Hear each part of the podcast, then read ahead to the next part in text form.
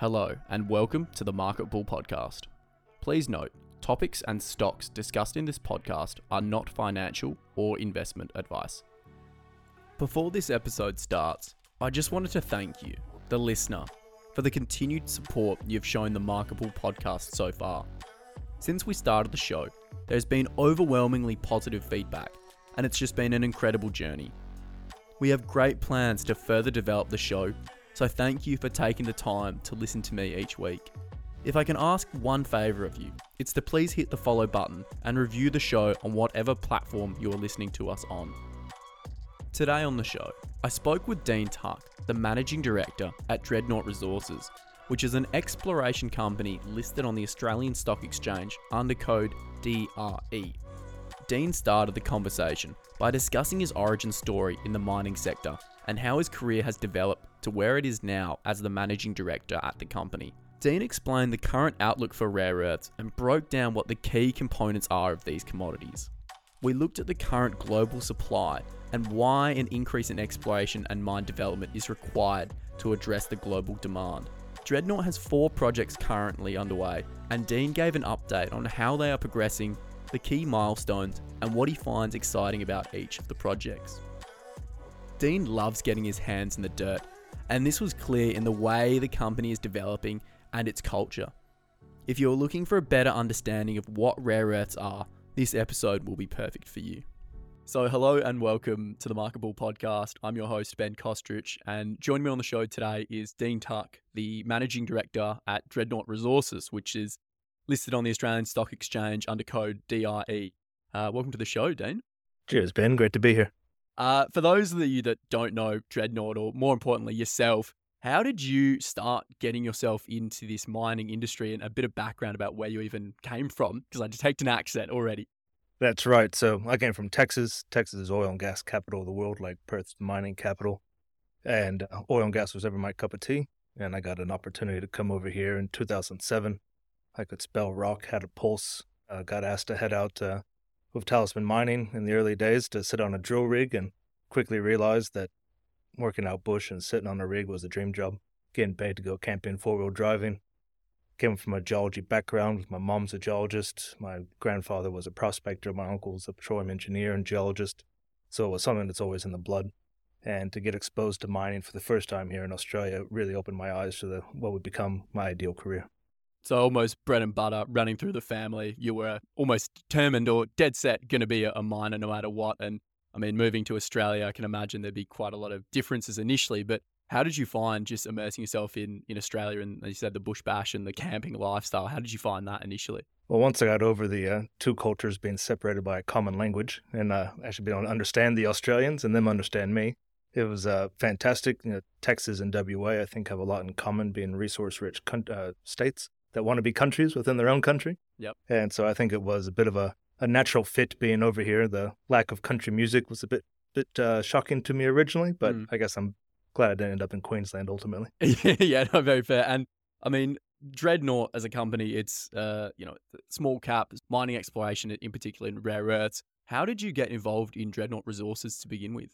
So I got tapped on the shoulder. I was an exploration manager for a few small companies, and when Paul Chapman and David Chapman were looking to float a new company, they were looking at rolling that into a shell called Taikian, which had Ian Gordon and Paul Payne on there. And they wanted someone young and dumb to come on board and really drive the exploration side of things to create a discovery-focused company. And because one of our main assets was up in the Kimberley, it was also had to be a company that was focused on stakeholder engagement, good community relations, things that get sort of flogged as ESG these days, but it's actually doing the right thing by your neighbors and abiding by the rules and regulations. So it was something that I always had a strong belief in and always developed strong relationships with stakeholders. And so it was a natural opportunity to open up working in that area and really start to build a fantastic team and with a great board and good assets and good projects. And I mean, for you personally, I can imagine you still want to get out in the field, but now being a managing director, it's a slightly different role. How have you adjusted to that side of things, like progressing through almost the hierarchy of mining exploration to now being where you are today and being involved in Dreadnought Resources? How has that all sort of expanded and changed over the years? Well, I certainly never thought I'd be having a podcast at the moment, but being on site's still my happy place. I'm actually heading up on Friday. You know, Elon Musk, love him or hate him for his recent comments on rare earths, Starlink, and a lot of that work and technology has really been an enabler for us to work out bush. So I'll be able to head out bush next week. We have 3 Starlink satellites spread across our projects, and we actually get faster internet out there than we do here. So that allows me to go outside still into my happy place while still like doing all the work required of an MD. Yeah, the Starlink, I mean, that's a little segue there. That is rolling out quickly in Australia, and that's an incredible thing in regards to connectivity and extremely quick internet across the country. Absolute game changer. If you're not on it, get on it. Yeah. It's amazing. I've been looking at it myself, but I mean, diving more into Dreadnought and the company mission, you've got a handful of projects, and again, this year you've done a capital raise and you're well funded, but I mean, how did that company start and the story behind its now process investigating rare earth materials and a few others in the commodity sector? You know, exploration is a fantastic game. And I think most people view it as sort of the early stages of a mining company where you have an asset. So if you're a gold explorer, you get exposure to gold upside. But in reality, if you're an explorer, you're not an early stage mining company. You're actually an R&D company. You're like a tech start, you know, picked up Mark Randolph's book on the start of Netflix a year or two ago and flipping through that for no reason, aside from I like reading. And I'd completely blown away by the similarities between tech startup companies and exploration companies. And I think it's a very different mindset that people need to get across. When it comes to exploration, you have nothing. Until you have something, you don't actually have any value. And so you have to be able to pivot. You have to be able to be flexible. And when you actually have exploration tenements, especially early stage ones like we do, where there's nothing on them, then they're actually liabilities. They're not assets. And it's our job to research that ground, acquire good ground that has the opportunity, and quickly churn through that and pivot. So for example, Mangaroon, we pegged that ground for nickel and gold. And then once we did the deal on the nickel quite quickly, we looked around us. We knew we had prospective terrain. We saw the Hastings ground next door. We broke that down to what matters and what can be mapped. That's the key components of exploration. And quickly identified, rare earth ironstone sticking out of the ground, and that's evolved extremely quickly. So it's that ability to pivot, go into areas eyes wide open, and look for opportunities in areas that have the potential to have good mineralization in them. And I mean, the rare earths, we were talking before starting, it's a flavor of the month in a way. It's now this really interesting commodity that everyone wants, and I see it as it's an umbrella term because there's clearly a lot more involved in the rare earths. Can you shed a bit more light into what that even term means? Because I think it's a very easy way to just encapsulate all these incredible commodities that are required for so many aspects of everyday life, but it's just the umbrella term of rare earths. That's right. So it's rare earths is a it's 14 to 17 elements depending how you sort of abide by things or what trio proportions people want to use. And I think that makes it a very dangerous thing, especially for the general market punter or investor in exploration or mining stocks in the rare earths, in that it's almost like saying you have ferrous sulfides, like you have a massive sulfide deposit. Your copper, your lead, your zinc, and your iron are all worth extremely different amounts of money. And for a massive sulfide deposit in particular, you'd actually get no value for your iron. So when you look at rare earths, you have 14, 17 elements in there. And you look at, no one would ever report total ferrous metals in a massive sulfide deposit.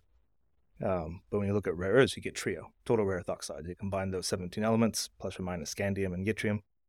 And you get things that range in value from $1 a kilo to $1,500 a kilo. And when you break that down even further, and actually look at what is in demand and what things are being paid for in the current market, there's only 4 elements of interest. That's neodymium and praseodymium, or the light rare earths, or the 2 light rare earths that matter, and dysprosium, terbium, the 2 heavy rare earths that matter. The rest of the elements are in constant oversupply, and this is an important part about rare earths.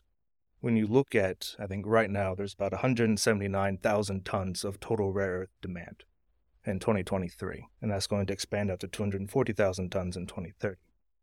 Break that down by the actual demand per element. Neodymium and praseodymium makes up 42% of that demand, and dysprosium terbium 2%. And when you get to 2030, it's 50% of that demand is going to be neodymium, praseodymium, and 2% dysprosium, terbium still. But most rare earth deposits occur with only 15 to 25% neodymium and praseodymium, which means in order to meet the demand for neodymium and praseodymium, all of the other rare earths are going to be in massive oversupply, and you're not going to get paid for them. And I mean, that was the point that I realized there's been a lot of noise. I mean, we talked about Tesla earlier, but Tesla came out and said that they were going to potentially look at using other resources to create their batteries. But the underlying statement in regards to that is because primarily demand comes from certain countries, and China is one of the biggest ones. And there's this real hesitancy almost to seek supply from them. And I mean, the stats that I saw, it was about 80% of rare earth commodities come out of China. I'm not sure if that's changing. Don't quote me on that one. But it sort of opens up the opportunities in particular for Australia as a huge opportunity to find these resources, which is easier said than done. But this opportunity to then supply this ever-growing demand into the market. And if those stats are anything to go by, and we all know how important these commodities are and how there's a overlooming lack of supply, then it is really an awesome spot to be an Australian explorer. But when we're thinking about these materials, and it might not be necessarily what Dreadnought focuses on, but for listeners that need to understand where these resources are used, where is it impacted on everyday life? That's a pretty loaded question there. There's a lot going on. If we take a step back and what's really driving it, and that is the EV revolution. It has become a low-carbon environment. You have to generate electricity using mechanical means like wind turbines.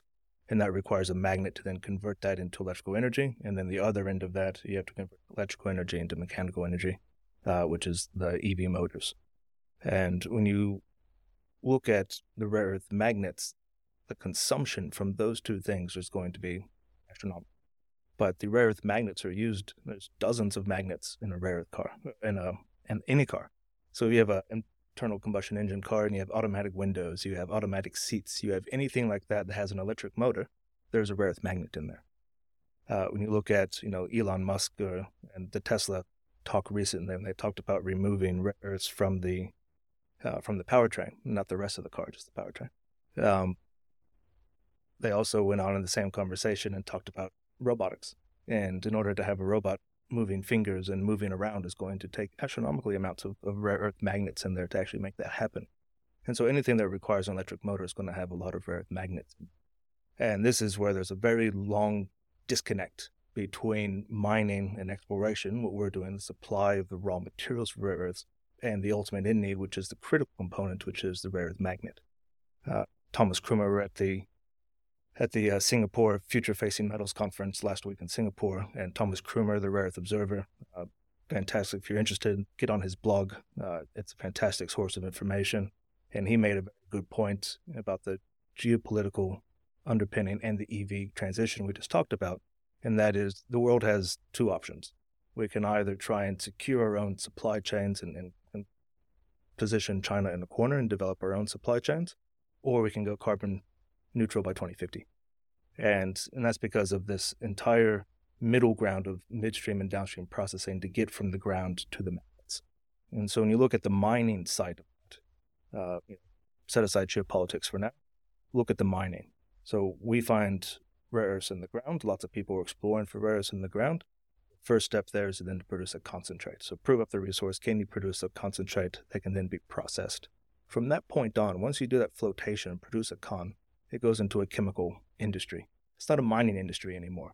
It's this whole other world. And not many other commodities have this midstream, downstream complexity that rares have. Like pretty much no other commodity does.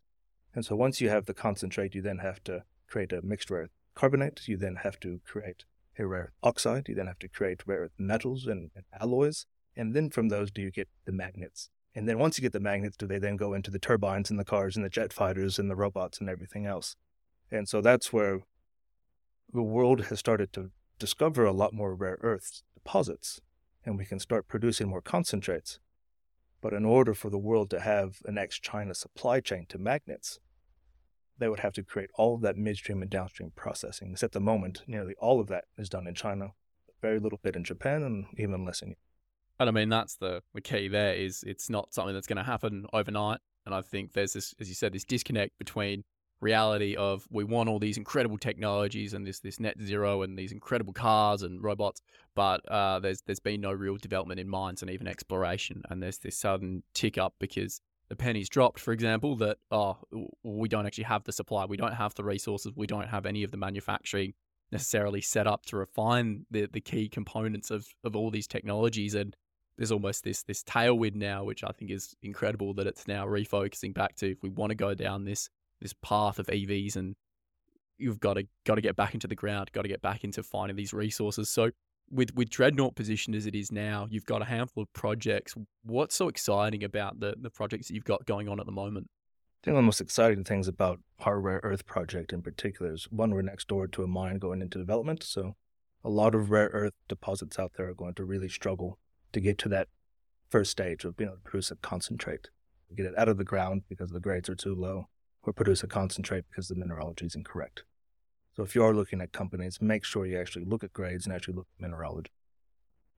Secondly, when you look at Dreadnought's mineralogy, we have the right monazite, especially in the near surface, and that has extremely high neodymium, praseodymium. So we went back to, if you were to produce an ideal concentrate, it would have 40 to 50% neodymium, praseodymium, and 2% dysprosium, terbium. And most of the world has 15 to 24. Whereas the monazite concentrate that's being produced out of the Skifford Creek Fergobontide complex, which is Hastings next door and us and Lanthanine next door to that as well, ours is actually running between 30 and 47%, I think up to 52% for Simon's Find. And that's actually a really, really attractive concentrate to actually go onto the market. And when you look at what's evolving around us, yes, there's going to be a lot of headwinds for that midstream, downstream processing if we're going to ex-China. But you have this massive government intervention, which is something you don't generally see in a lot of commodities or in the resource space.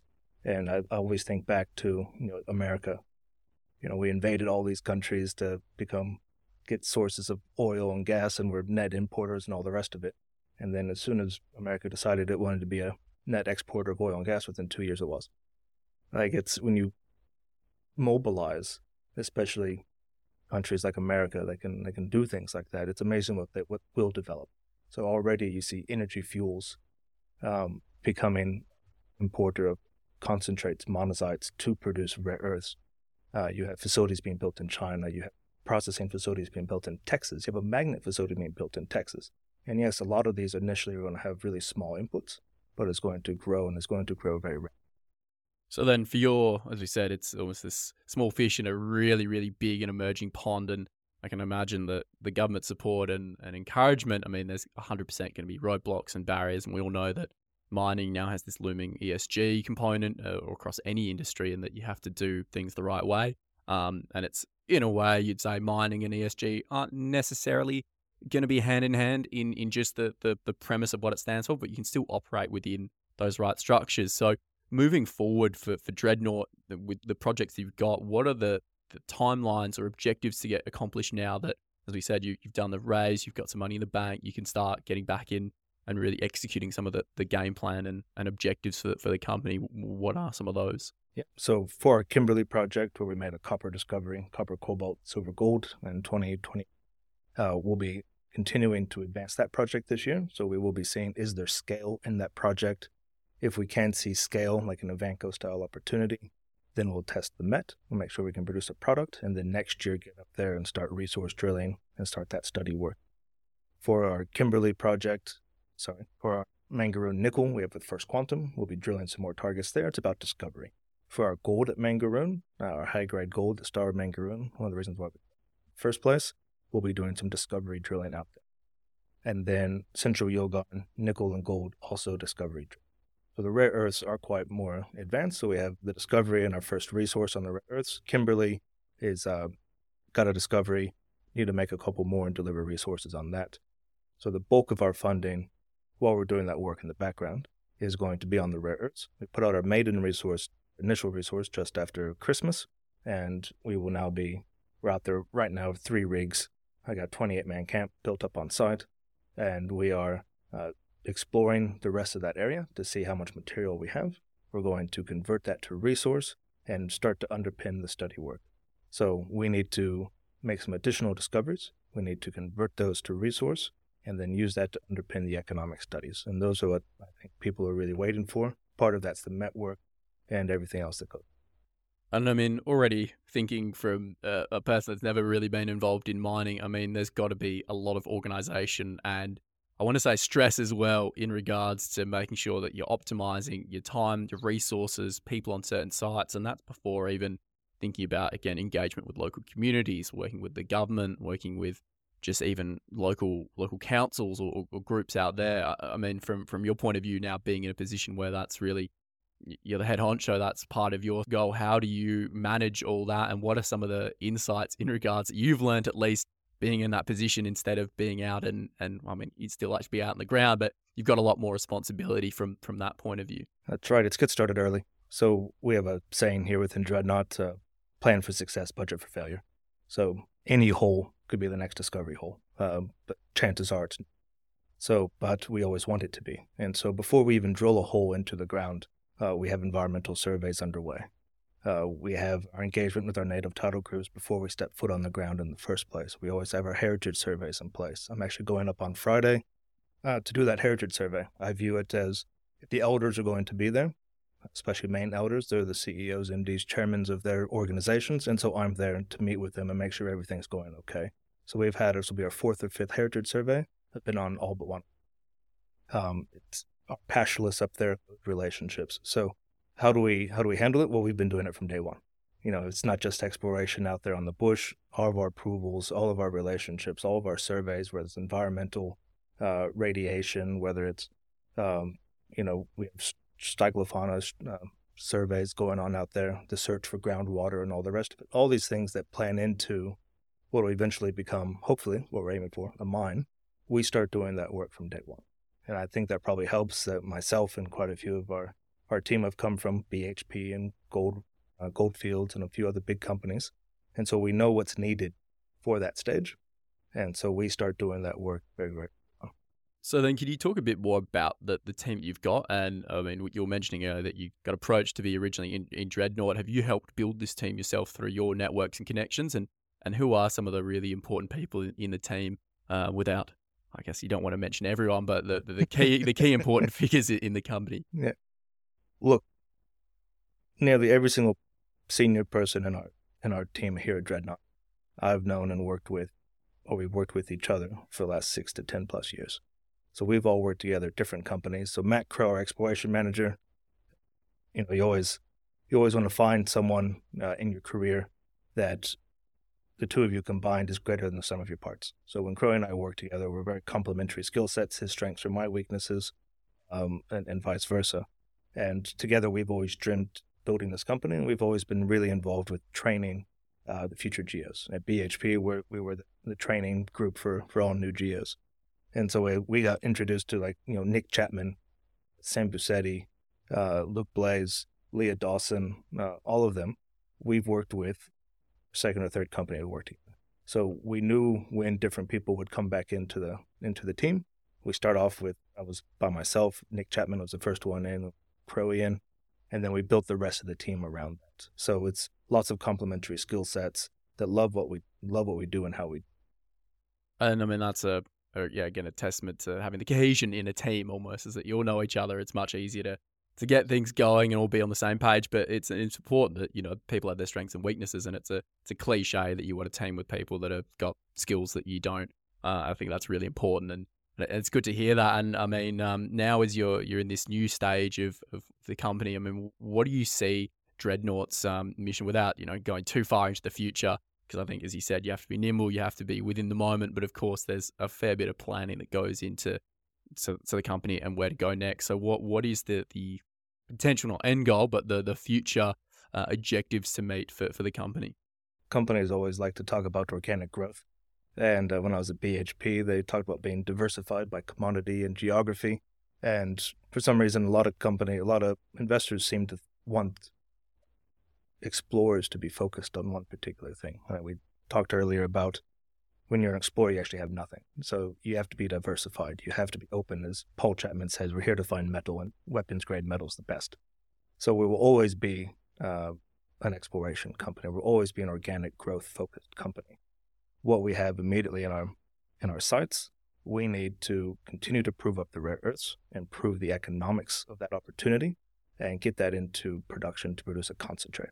So if we can produce a concentrate, there's now a lot of options, especially by the time we get into production, be it Lynas, Iluka, Energy Fuels, Hastings next door to us. Who knows what else is going to be built in that time period to process monazite by the time we get a mine approved. There'll be options for that, and it requires a low capex and is focused on mining. Along the way, they might find a partner, be that a mining partner, a downstream or midstream processing partner to help us along the way, or there might be a regional consolidation. The area is absolutely ripe for it, and you see lots of people getting involved with that, and M&A activity right now is huge. You know, we have Goldman Sachs appointed with Dreadnought at the moment on no retainer, and you know they're in there for the defense in case something does try to take advantage of us before we get full realized value. For the rest of the assets, it has continued to develop this. And I mean, there's a few points there. I mean, particularly the M&A activity, you can just see it's almost like the hawks are in the air in a way, looking down on these areas that have such a benefit, such a wealth of potential future. But it's now like, can they get there? And if they've got the resources, because you can see that from a big company point of view, it's just such a fantastic ability to swoop in, take something when it's on its knees and turn it into a really, really profitable utility or company or commodity or mine. But I mean, I wanted to touch back there about the companies and the areas that you're in. I mean, it sounds like it's almost been hidden in plain sight, for a funnier term, that all these overlaying areas, it's more about the time and almost going back to these sites that have been potentially neglected, or as you said, people have gone in with the intention of looking for something. Because they haven't found what they've looked for, they've neglected everything else in that area, which you can see it now across the industry in all factors, that all these mining exploration companies are revisiting old sites, or not even old, just yet not visited sites, and going back with a fresh set of eyes. I mean, within that area, it seems to be quite rich in rare earth and resources. I mean, is there been historical evidence to suggest this, or have you done a lot of research on yourself? And then the second part, which I think is really interesting, is you've got these blocks of land. How do the companies almost coexist or collaborate, or even, you know, help each other out being in such a localized area? Some good questions there again. Quite a loaded statement. So I guess when it comes to project generation, like that's really the heart and soul of what we do at Dreadnought, and the ability to actually assess that ground. You get a lot of real estate companies out there that'll peg ground and sit on it and hope for a nearology play like Dreadnought to come along. But when we look at ground, one of the greatest things, the most important things we look at is how unloved it is. You know, most people will say brownfields is the way to go, shadow of the headframe. But when you look at the biggest discoveries over the last 10, 15 years, your Julimars, your Himis, your Lion Towns, your Nova Bollingers, the list goes on and on, your Gruyères and Tropicanas, none of them were anywhere near headframe. So the lack of mineralization in an area that geologically should be mineralized is the most prospective thing. And it's also the hardest thing to convince people to get you funding for. And so it's about a balanced approach to pegging that ground and going after low-hanging fruit and being able to build on. So people have acquired old mines and then turned them into new mines, and that's a tried and proven exploration thing. It's worked for a lot of companies. So Resolute is one of the best ones at that. But when you look at exploration, when we look at that mining side, greatest risk an exploration company has is when they go into mining. It's the number one way a mining company, junior explorer, fails. Whereas when you go for a greenfields project and you have a big tract of land and you're looking for discoveries, you're not gonna fail. You're not gonna fall over. You might get beat, might get a black eye, but you'll be able to dust yourself off and keep going. So greenfields exploration, they call it high risk, high reward. It is extremely high reward, but it's not as high risk, I think, as people make it out to be. When you look at the collaboration aspect to your question, we're actually working with ANU at the moment to build an ARC collaborative project. We're presenting to the government, and we work quite closely on the ground. We have Hastings in there, I believe Kingfisher's in there, Lanthanine's in there, and that's also brought in the GSWA, it's brought in UWA, and so it's a very collaborative, there's a lot to learn. We all have our talents. There's no one's going to come and claim jump us when we're next door to each other. And so the more that we can learn together, the greater benefit we have for that region, because that region really needs and really wants development. And there's a lot of economic opportunity if we can actually make the Gascoyne critical metal Pilbara of Western Australia. It's a huge opportunity for the state, it's a huge opportunity for the region, and it's a fantastic opportunity. And so far we've seen a lot of support from our native title groups and the pastoralists out there in order to do things properly, actually develop that area and create jobs and infrastructure. And then, I mean, that was the last point, which, you know, the actually surveying and analyzing the ground. I mean, I know there's a whole host of techniques and there's a whole host of new ones that are coming out. Have you found that that's had an instrumental impact on analyzing and realizing what is actually in that area as well? Or has there been all this information that, again, some companies, they just look at it and go, geez, this has been missed. How did this get missed? And it's more reflection of, it was back then, no one really cared about that sort of commodity. And now it's like, wow, they've just missed the gold mine because it was 20 years ago.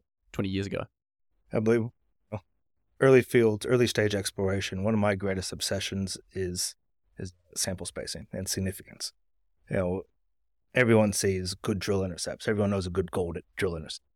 And so when you look at something that's, that's 10 grams per ton or 1 gram per ton, 100 grams per ton, your definition of good is. When you start to go back to early stage exploration, not only are you working with something that's nowhere near mineralized grade, it also depends on the sampling technique that you used and how close you are, how distant you are to what you're looking for.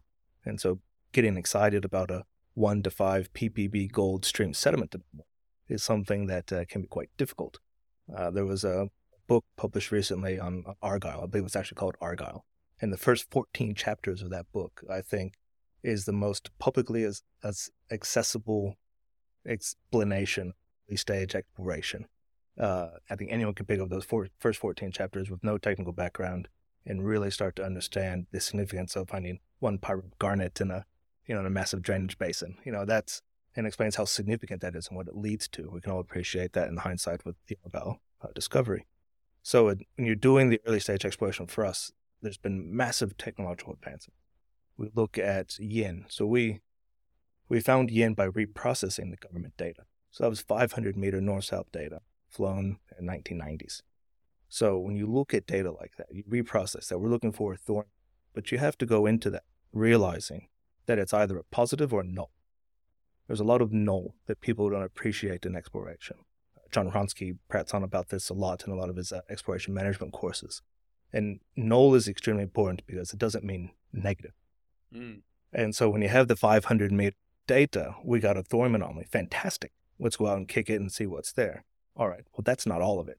We then go out and fly 50, 100-meter spaced magnetic radiometric data, highlighted a bunch more. But even then, the frequency rate, I think it's 30 hertz or whatever it is for radiometric data. I may have that wrong. But anyway, when you're flying at the rate the plane is flying, the fixed-wing aircraft is flying ground at the frequency that it takes a radiometric sample, it's about a 30-meter bit of ground, which means it's averaging the thorium content over 30 meters of ground. So if you're looking for a 10-meter ironstone sticking out of the ground, it's going to be diluted down. So you might not even see it in that. So again, it's about what is the sample spacing of your stream sets, your soils, your drilling, your air core, your RC, everything, and what's significant. What are you actually trying to hit for further encouragement? And that's what we specialize, what we obsessed on and continue to obsess over here at Dreadnought. And I think that's what really helps us evaluate.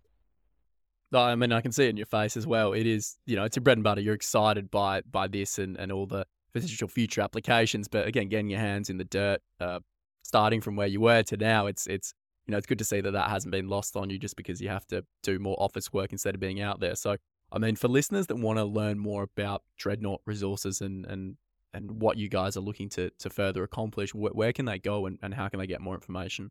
Look, the website's a great place to go. It is fairly simple, but there's a lot of content on there linked to our announcements and linked to our media in the background. We do a lot of work with Canyons Purple and producing a lot of insights, information, and news that's going out there. We're being covered by Bell Potter and Canaccord at the moment. So Paul Howard over there at Canaccord's been covering us for a while. It provides some great insight. And we have a bit more coverage. And then we have a lot of videos on on YouTube. As much as I love being out in the field and feel weird being in front of a camera because I got a face for radio, it's we do have lots of videos out there that people can watch and see our story. And one of the things that you'll notice as you go back in time is that we always try to be transparent. We always try to talk about what we're going to do and why. If we don't find something that we're looking for, we call it out. And if we do find something, we continue to advance that. We started off, went from 3 to 50 mil market cap on the back of the Metzke's gold discovery. We then hit 100 on the back of the Orion discovery, and now we're almost valued completely on the copper. So we change over time. And you see that most discoveries are made looking for something else. And it's a matter of getting out there looking and your eyes wide open.